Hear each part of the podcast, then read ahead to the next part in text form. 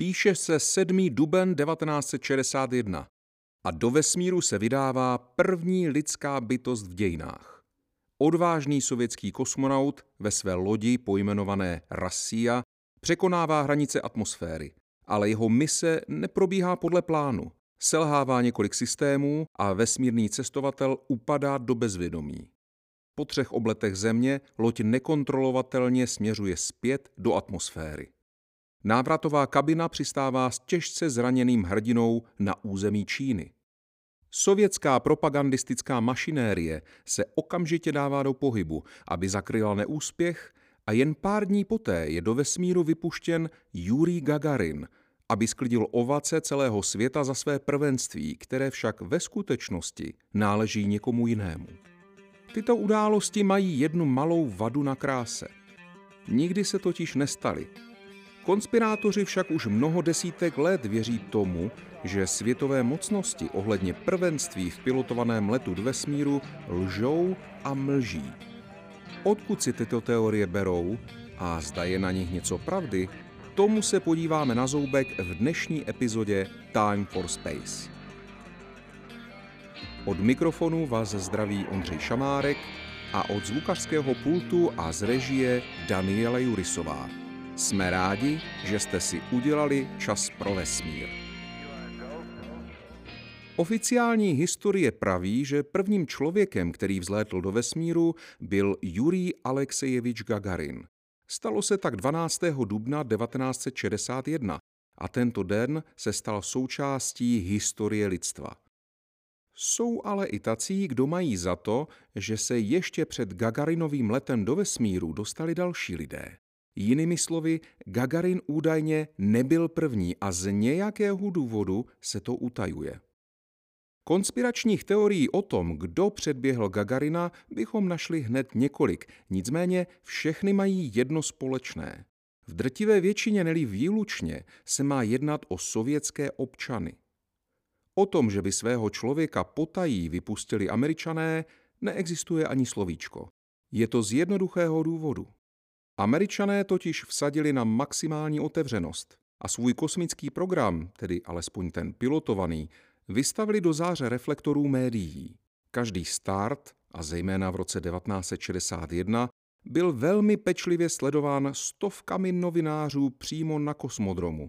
A byť například jméno prvního amerického kosmického cestovatele nemělo být oficiálně oznámeno dříve než několik dní před startem, podařilo se novinářům v relativně velkém předstihu vyčmuchat, že jim bude Ellen Shepard.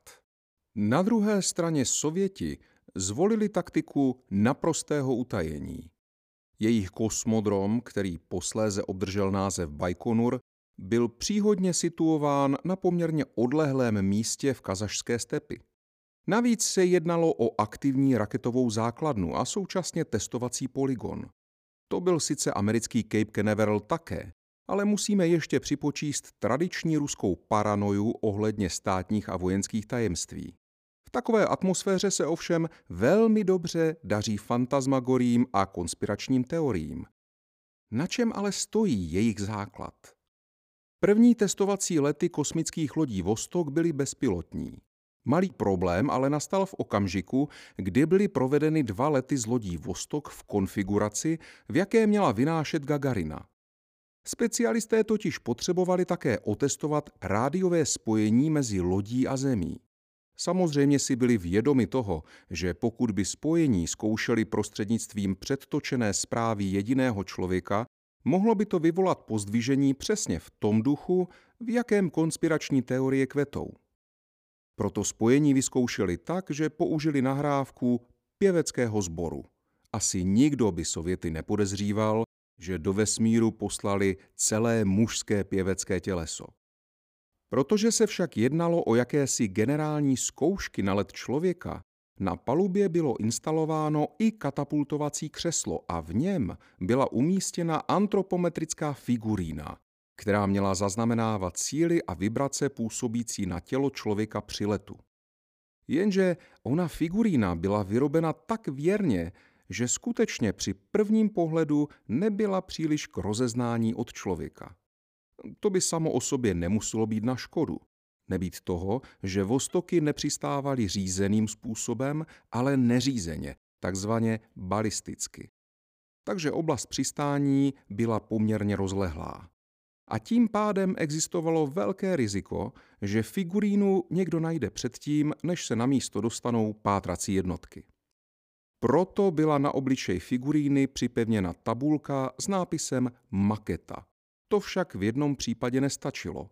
A poté, co figurína přistála nedaleko jisté vesnice, vesničané měli podivnou postavu napadáku za nepřátelského špiona. Příslušníci pátrací jednotky měli co dělat, aby nebyl ubohý Ivan Ivanovič, jak byla figurína přezdívána, insultován. Tato epizoda měla možná svůj podíl na tom, že se mezi některými kruhy rozšířila fáma o podivném kosmonautovi, který předběhl Gagarina.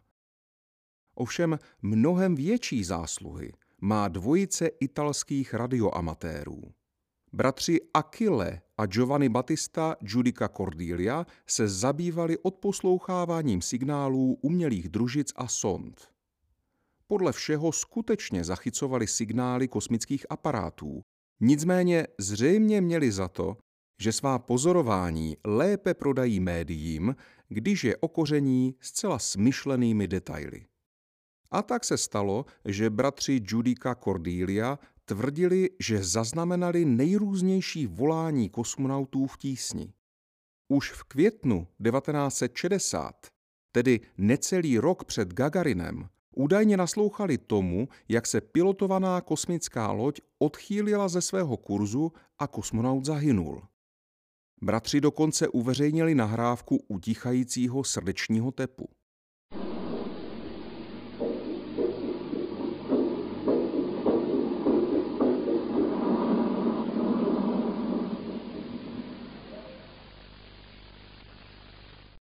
O pár měsíců později zase údajně slyšeli, jak se sovětský kosmonaut po vyčerpání zásob vzduchu udusil. Záznam byl samozřejmě rychle zveřejněn.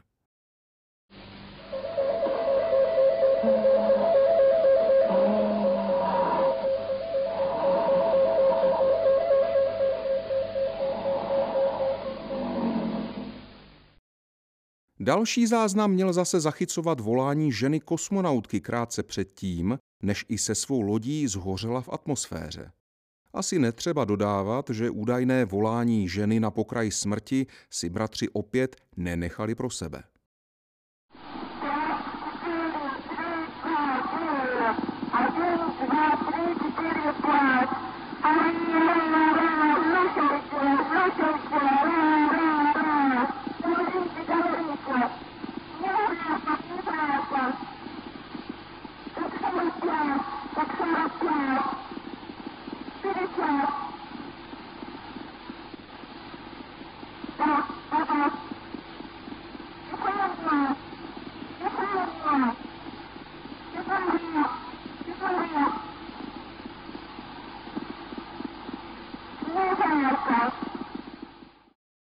Třešničkou na dortu byl říjen 1961, kdy údajně měli zaznamenat, jak sovětská pilotovaná kosmická loď po nezvládnutí jakéhosi manévru zmizela v hlubokém vesmíru. Jen tak na okraj, na zmíněných pozorováních je evidentní, že bratři příliš netušili, jak funguje nebeská mechanika a neznali ani možnosti tehdejší kosmické technologie. Termín odchýlit se z kurzu je velmi ošemetný, protože změnit sklon dráhy směrem k rovníku je neuvěřitelně energeticky náročné a tehdejší družice nebyly žádných opravdu výrazných změn schopny. Navíc lodě Vostok, o kterých zřejmě byla řeč, byly prostě jen pasivními kabinami, které nebyly schopny jakkoliv měnit svou dráhu s výjimkou brzdícího zážehu při vstupu do atmosféry.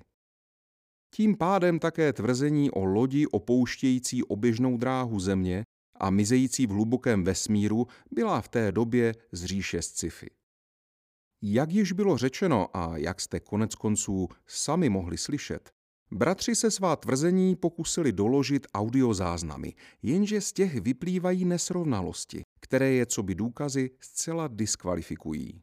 Údajní kosmonauti na nich nepoužívají odpovídající frazeologii. Mluví často ne zcela perfektní ruštinou a dělají gramatické chyby. S pravděpodobností, hraničící s jistotou, byla sledování a záznamy obyčejnými podvrhy. Dalším velmi rozšířeným mýtem o kosmonautech před Jurijem Gagarinem je legenda o Vladimíru Iljušinovi, kterou jsme zmínili hned na začátku této epizody. Vladimír Iljušin byl synem známého leteckého konstruktéra Sergeje Iljušina. Byl zkušeným testovacím pilotem a podílel se na zkouškách mnoha letounů konstrukční kanceláře Suchoj. S kosmonautikou neměl nikdy nic společného. Ovšem 2 dny před startem Jurije Gagarina vypustil jistý Denis Ogden, který působil v Moskvě jako korespondent deníku Daily Worker, senzační zprávu o tom, že 7. dubna proběhl pokus o orbitální let sovětského kosmonauta. Let měl dopadnout poměrně špatně.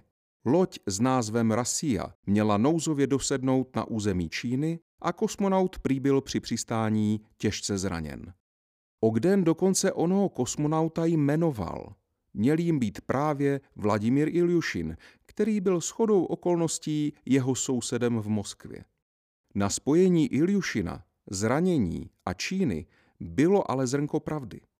2. června 1960 byl Iljušin účastníkem vážné dopravní nehody, kdy utrpěl těžká zranění zejména dolních končetin a údajně strávil několik měsíců na doléčování ve specializovaném sanatoriu v čínském Hangzhou.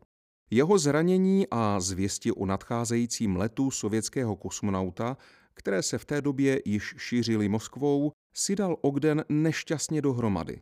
A na světě bylo něco, co bychom dnešní terminologií nazvali fake news. Co na tom, že Ogden 13. dubna v tom samém deníku Daily Worker nadšeně popisoval reakce Moskvanů na Gagarinův let? Džin byl z láhve venku. Dodnes se občas objevují senzační odhalení o tom, že Iljušin byl skutečně prvním člověkem ve vesmíru a Sověti jeho let kvůli oné blíže nespecifikované havárii přísně tajili. Konspirátory neodradí ani fakt, že přestože byla příprava prvních kosmonautů skutečně utajována a našlo se i pár z nich, kdo se do vesmíru nepodívali a jejich jména i fotografie se na veřejnosti objevily až ve druhé polovině 80. let, Iljušin nefiguruje na žádných fotografiích, jeho jméno není zmiňováno v žádných dokumentech a ti, kteří tenkrát tak říkajíc byli přitom, kategoricky popírají pravdivost této fámy. Domnělých kosmonautů, kteří měli zamířit na orbitální dráhu ještě před Gagarinem, se v průběhu času vynořila celá řada, často včetně jmen. A je paradoxní, že se v mnoha případech jedná o skutečná jména a skutečné lidi. Konspirátoři totiž často narazili na malé zrníčko pravdy, které se však týkalo jiných věcí než samotných kosmických letů. Tak se v konspiračních teoriích například objevilo jméno Piotra Dolgova, který zahynul v roce 1962 při zkušebním seskoku z výškového balónu, během něhož byl poškozen jeho skafandr a Dolgov se udusil. Velmi často jména domněle ztracených kosmonautů patří testovačům vybavení používaného při kosmických letech, parašutistům nebo zkušebním pilotům. Konspirační teorie tak obohatila jména jako Bělokonov, Lodovský, Šiborin, Mitkov a další. A přestože se někteří dotyční ke smyšleným letům do vesmíru již veřejně vyjádřili a vše popřeli, konspirátoři si stále vedou svou.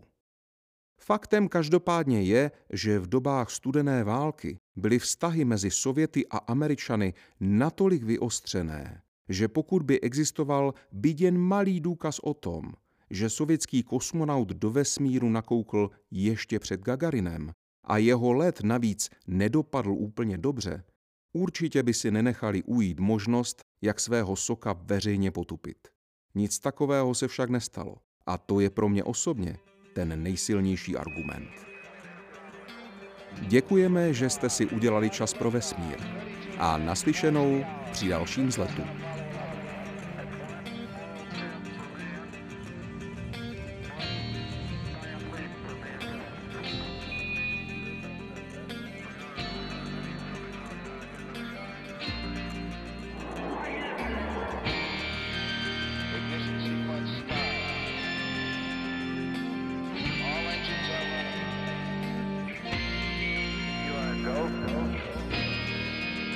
Time for Space podcast. Udělejte si čas pro vesmír.